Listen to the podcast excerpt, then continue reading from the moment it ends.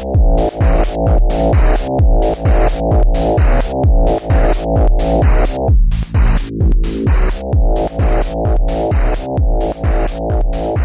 to another edition of the Mindset Game Podcast, and I'm your host, James Roberts. Before we get started with this week's show, first off, let me take this opportunity to welcome back the regular listeners. And if this is your first time listening to the show, I hope you enjoy this episode and decide to subscribe to the show. Uh, today's episode is going to be slightly a bit different. It's going to be a short one with just me. In this episode, I'm going to look at probiotics. Firstly, I'm coming from this from a few points. From the off, if you have digestive problems, it will be almost impossible to permanently eliminate them unless you improve the, the balance between beneficial and disease causing bacteria that exist naturally in your gut. One of the most effective ways to do this is by eating traditional fermented food rich in lactic acid producing bacteria. These bacteria are what naturally make milk products go sour and vegetables ferment. Now let's look at some of the benefits of eating this type of food. The first benefit traditional fermented food help balance the production of stomach acid. Fermented foods have the, the unique ability to ease digestive discomfort related to having either too much or too little stomach acid.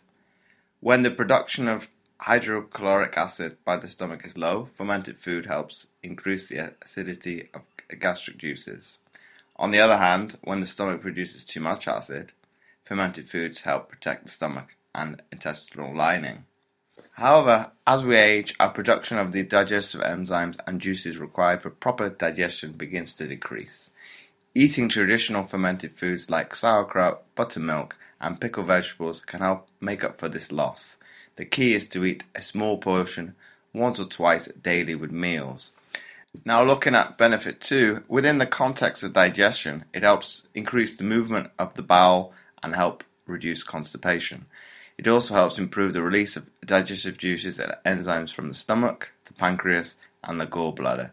So, by helping your body produce acetylcholine, fermented food acts as a potent digestive aid. However, looking at the downsides now, modern society is losing fermented foods. Unfortunately, over the past century, many probiotic foods have fallen from favour due to changes in the way we preserve foods, particularly vegetables. When fresh vegetables weren't as readily available throughout the year, they were often preserved throughout fermentation. Nowadays, thanks to improved transportation and storage, we can buy various vegetables all year round, and when it comes to preserving vegetables, freezing and canning have become methods of choice. These techniques are convenient and help retain vitamin content, but they provide little benefit in, in terms of digestive health compared to fermentation. And lastly, in conclusion, and to wrap up the episode today, there are five probiotic foods you should add to your diet if you want to improve your gut health. These are kefir, sauerkraut, fermented vegetables, fermented milk products, which can consist of yogurt, cheese, and sour cream, for example. And then lastly, fermented soy products, which would consist of natto, tempeh, and miso. And before I forget, I would really appreciate it if you would be so kind as to leave a short written review, as it helps to get the podcast more notoriety and it would be more visible in future to others, and thus helping more people, which my guests and I are all about. Once again, thanks for listening, and I'll catch you next time for another episode of the Mindset Game Podcast.